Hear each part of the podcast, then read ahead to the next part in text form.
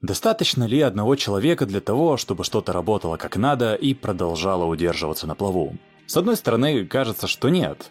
Над многими проектами сегодня работают огромные команды, и очень часто вклад каждого играет большую роль. С другой же стороны, смотря на историю студии Maxis, понимаешь, что одна личность с большой буквы L действительно способна на многое, и в целом все держится лишь на ней. Конечно же, мы подразумеваем Уилла Райта, одного из основателей студии Maxis. Но давайте же пойдем по порядку. Приветствуем вас, дорогие зрители, на канале X-Delayed. В сегодняшнем ролике мы расскажем вам об истории студии Maxis. В нашем материале про градострои мы спрашивали вас, желаете ли вы, чтобы нами было подготовлено подобное видео. И в ответ вы проявили большую активность, а значит, пришло время проследить путь довольно неоднозначной студии игровой индустрии.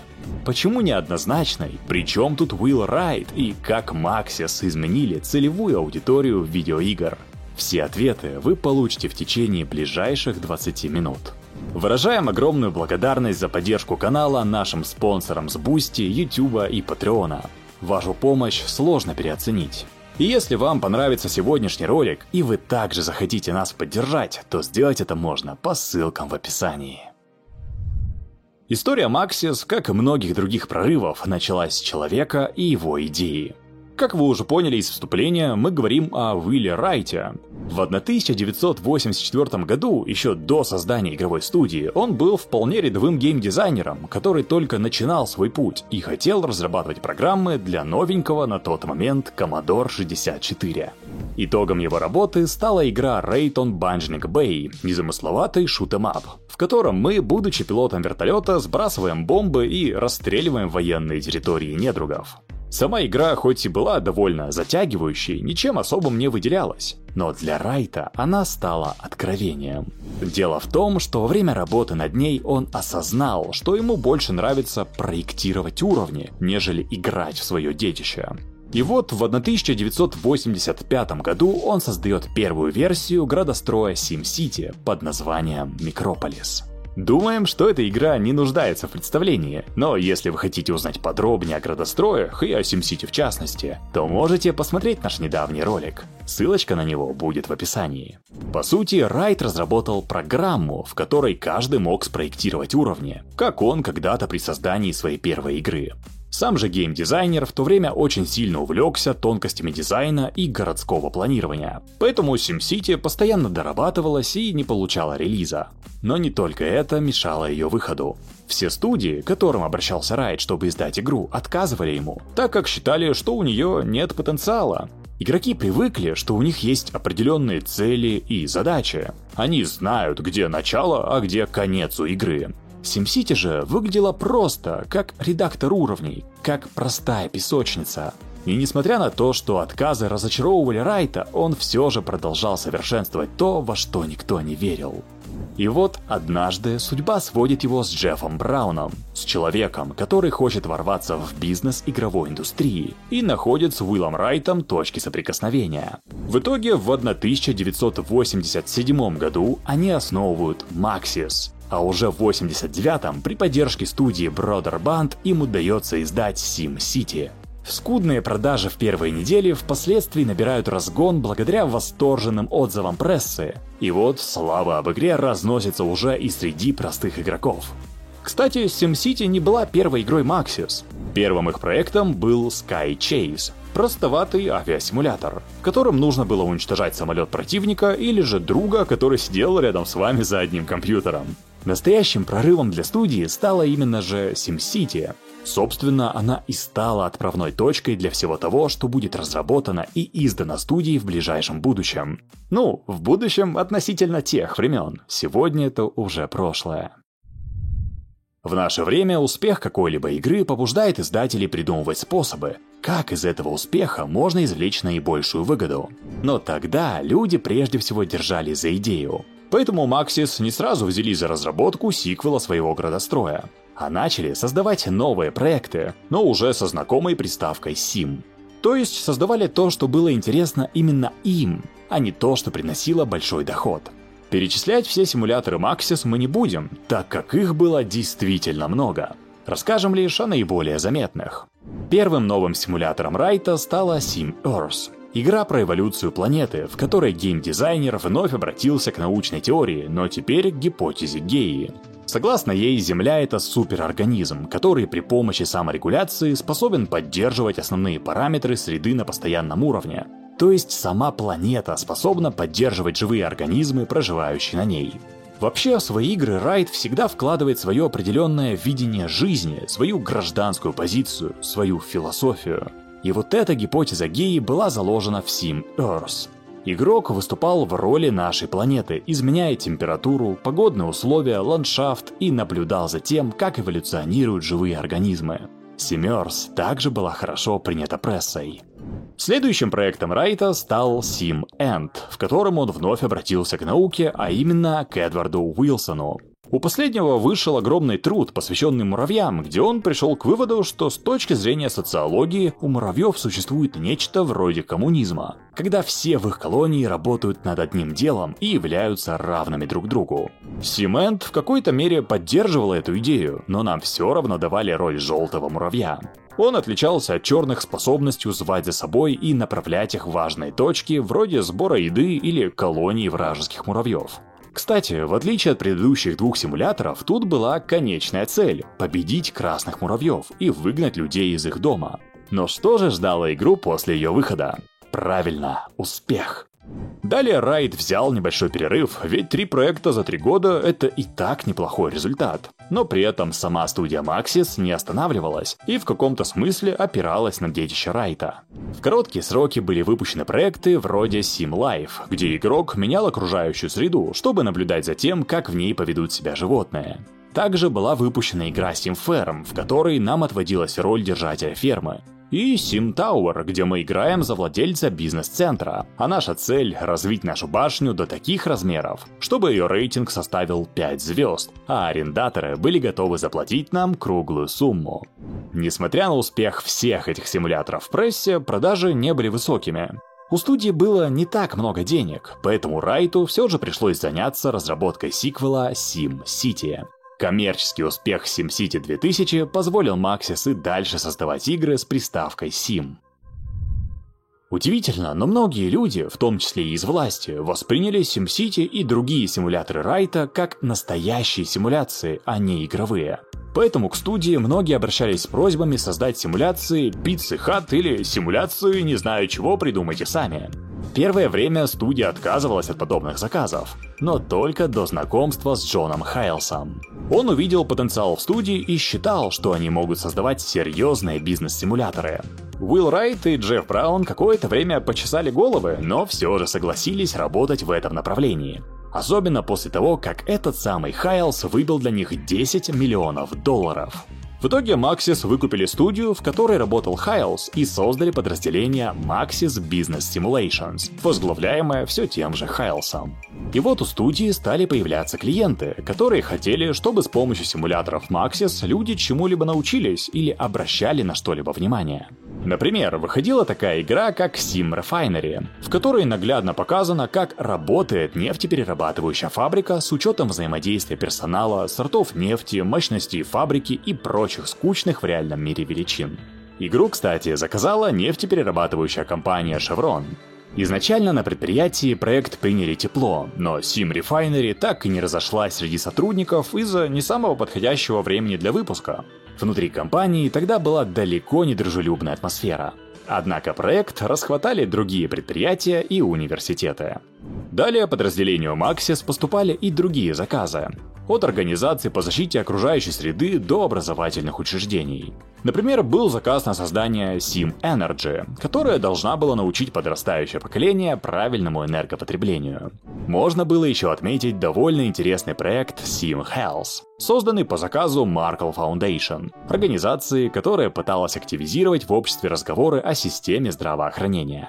И все это происходило на фоне президентства Билла Клинтона, одним из пунктов программы которого и была реорганизация системы здравоохранения. В SimHealth игрокам предлагалось самим реформировать медицину, но при этом симулятор был достаточно глубоким. Там было все взаимосвязано настолько, что состояние медицины меняло экономику, внешний вид города и уровень жизни жителей. В общем, Maxis по сути создали серьезный симулятор. Вот только в него оказалось скучно играть. Многие игру не оценили, а некоторые вовсе отмечали, что даже само семейство Клинтонов не смогло бы достичь успеха в Sim Hells. А многие другие проекты так и вовсе продолжили существовать лишь на бумаге, не добравшись до релиза. Сложности в разработке, необходимость подключать основную студию во время работы и разгромные рецензии на выходе побудили Maxis к тому, чтобы Business Simulation стала самостоятельной компанией. Райт и Браун были не в восторге от бесконечных переговоров с бесконечными клиентами. Они хотели делать игры, а не бизнес-заказы. Поэтому они отказались от подразделения. Оно, в свою очередь, осталось за Хайлсом и было переименовано в Thinking Tools и продолжило заниматься играми по контрактам, но впоследствии студия была распущена. После непродолжительных игр с бизнес-симуляторами Maxis продолжила не только разрабатывать свои собственные игры, но и выступили в качестве издателя игр других разработчиков. Например, они издавали игру Алексея Пожитного, да того самого создателя Тетриса. Проект назывался L-Fish и представлял собой нечто вроде симулятора аквариума. Игрокам было необходимо заполнять аквариум путем ловли рыбы, ее селекционного разведения и мутаций. Игра, кстати, была оценена достаточно низко. Останавливаться на каждой из игр у нас попросту не получится, поэтому мы назовем лишь самые интересные факты. К примеру, а вы знали, что к созданию того самого стандартного пинбола на Windows приложили руку ребята из Maxis? Ставь лайк, если при виде этой картинки у вас сразу в голове прозвучали звуки из игры. Пинбол на Windows XP, кстати, был всего лишь ознакомительной демкой. На самом деле, в полной версии была еще пара других столов для игры, а потом и вообще вышел сиквел. Были и странные решения со стороны студии Райта. Например, они создали Sim Town, уменьшенную версию SimCity для детей. Кроме того, они разработали Streets of SimCity, аркадные гонки, в которые можно было переносить свой город из SimCity 2000. На бумаге идея хорошая, но вот реализация оставляла желать лучшего. Да и в целом Maxis начали разрабатывать либо просто слабые симуляторы вроде Sim Golf или Sim Tunes, либо игры, которые повторяли их же идеи. Например, Sim Park являлась лишь некоторым переосмыслением Sim Isle, а потом еще выйдет и Sim Safari. В общем, в период середины и до конца 90-х студия создала лишь еще один отличный симулятор — Sim Copter. Это и не удивительно, ведь за его разработку отвечал сам Райт, и он в каком-то смысле вернулся к истокам. Вы же еще помните его первую игру? В симуляторе вертолета нам вновь предлагали использовать города, созданные в SimCity 2000. Но в SimCopter сам геймплей был более интересным и разнообразным. Поэтому такая фишка и работала в ней так, как надо. Однако в целом у студии не было идей, куда и как нужно двигаться.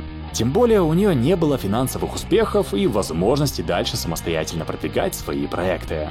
На фоне всего этого Maxis были вынуждены принять предложение со стороны Electronic Arts о приобретении. После того, как Maxis вынужденно оказались под властью Electronic Arts, Джефф Браун ушел из студии, а половина сотрудников была уволена. Закончив работу над SimCity 3000, которая, кстати, многими считается лучшей в серии, Райт переключился на создание The Sims. Ее разработку он начал еще в 1991 году после выхода Sim End, после того, как он потерял свой дом во время огненного шторма. Ну, все вы знаете эту историю. Так как в 90-е у Maxis и так было достаточно проблем, в полной мере заняться игрой Райт не мог. К тому же мало кто в студии верил в ее успех. Как и в случае с другими своими успешными проектами, геймдизайнер вдохновлялся теорией. Изначально он хотел реализовать в The Sims идею того, как люди взаимодействуют друг с другом через дизайн и архитектуру. Хотел показать, что в архитектуре важен именно функционал, а не эстетика. Впоследствии он увидел в The Sims потенциал и социального аспекта. В итоге мы с вами получили ту самую The Sims, которую мы знаем сегодня. К слову, изначально Electronic Arts не верили в успех игры. Впоследствии они посчитали, что проект и его продажи можно поддерживать с помощью выпуска платных расширений. В итоге и Райт, который знал, что игра выстрелит, и EA, которые надеялись на крупные суммы продаж, оказались правы. И да, уже у первой части было несколько дополнений. Кстати, The Sims в какой-то мере стала той серией игр, которая значительно расширила целевую аудиторию видеоигр. В симулятор жизни стремился поиграть и до сих пор играет огромный процент представительниц прекрасного пола. А уже после этого некоторые из них знакомятся с игровой индустрией поближе и запускают другие игры. Впоследствии было множество попыток так или иначе приумножить успех The Sims. В качестве примера можно назвать отменную Sims Villa, в которой Райт хотел скрестить SimCity и The Sims. Но после показа она была отменена, так как ни одна из фан-баз двух серий не встретила ее с восторгом. Или вот, например, выпуск The Sims Online, который оказалась провалом, так как игроки стремились не взаимодействовать друг с другом и развлекаться, а хотели как можно быстрее прокачать свои навыки и разбогатеть прямо как сам EA. Впоследствии в 2003 году для консолей была выпущена The Sims Bustin' Out, которая развивала идеи оригинала и оказалась вполне хорошей игрой. Спустя год вышла The Urbs Sims in the City, суть которой была в том, чтобы прокачивать репутацию игрока через общение с различными бандами и субкультурами. Кроме того, там были различные мини-игры. Несмотря на относительно неплохой прием, EA были недовольны продажами, поэтому сиквел этого спин был отменен. Также корпорация зла стремилась портировать Sims на множество портативных платформ. И их качество, конечно же, оставляло желать лучшего. В конце концов, оказалось, что оригинальная The Sims уже изжила себя, а порты и спин не приносят должного дохода. Пришло время выпускать полноценный сиквел. The Sims 2 вышла в 2004 году и стала настоящим хитом. Наверняка многие из вас, кто смотрит этот ролик, познакомились с серией как раз с этой игры, и вы считаете, что это лучшая часть серии. Что же, мы спорить не будем, вторые Симсы навсегда в нашем сердце. Если согласны, то обязательно ставьте лайки и пишите в комментариях, кого первым вы создали в The Sims, когда только познакомились с игрой, или любые интересные истории с ней связанные. Sims 2 — это хит, спору нет. Но что же предпринимает издатель? Конечно же, придумывает способы зарабатывать. Первый из них – это выпуск еще большего количества дополнений. Второй – выпуск каталогов, простых наборов новых вещей. Третий – создание на базе игры новых спин вроде Робинзонов и Pet Stories. А Maxis ничего не остается, как заниматься разработкой всего вот этого вот. Райт в то время уже работал над своей следующей игрой Спор, поэтому он не принимал активного участия в создании множества DLC и четвертого SimCity. Разработку Спор Райт задумал сразу же после выпуска второй The Sims. Его новая игра должна была стать вершиной всего того, что создавал геймдизайнер на протяжении своей карьеры. Он хотел дать игрокам еще больше возможностей по формированию своего собственного мира, в самом широком смысле этого слова. Речь шла даже не о планете, а о масштабах Вселенной, об эволюции от микроорганизма до покорения галактики. Собственно, все это мы и получили в 2008 году.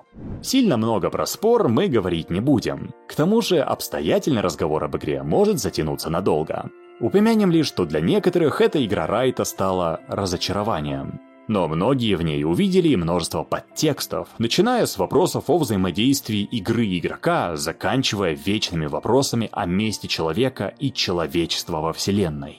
Так или иначе, эта игра стала последним проектом Райта в Maxis, что выходит довольно символично. С апреля 2009 года Maxis лишилась своего лица и стали в какой-то мере безликой компанией под руководством EA. Точно неизвестно, почему Райт покинул свою студию, но есть вероятность, что он просто не разделял стратегию издателя. Он хотел создавать новые и уникальные проекты, а не пытаться обогатиться за счет бесконечного создания однотипных игр и дополнений к ним. Макси же в итоге к этому и пришла. После ухода Райта Максис не создала ни одного по-настоящему уникального продукта. Например, третий The Sims, хоть и получили восторженные отзывы как игроков, так и прессы, все же ощущались слегка пустыми, что впоследствии подтвердилось бесконечным выпуском множества DLC. Тем не менее, для многих эта часть стоит наряду со второй, и многие до сих пор предпочитают играть в тройку, нежели в четверку. Кстати, у третьей части выходил довольно неплохой спин The Sims Medieval. Рекомендуем ознакомиться. Также Maxis выпустили незначительное расширение для спор, а впоследствии и спин серии Dark Spore, который представлял собой нечто вроде Диабло-клона. При этом игра была лишена каких-либо глубоких размышлений на вечные темы, как это было в оригинальном проекте Райта. В 2013 году Maxis попытались возродить SimCity, но уже на старте многие игроки жаловались на проблемы игры и необходимость подключения к интернету. Несмотря на исправление ошибок, репутация серии была подорвана. И последним проектом Maxis на сегодняшний день остается The Sims 4. Даже самые ярые фанаты серии не отрицают тот факт, что ванильная версия этой игры ощущается абсолютно пустой. В ней попросту скучно и нечем заняться, ведь многие, даже самые привычные функции были вырезаны. А заполнять все пробелы Maxis под давлением Electronic Arts очевидно, собиралась уже потом с помощью платных DLC. Ах да, с расширениями ситуация стала еще интереснее. Во-первых, спустя 9 лет они все еще продолжают выходить разной степени качества.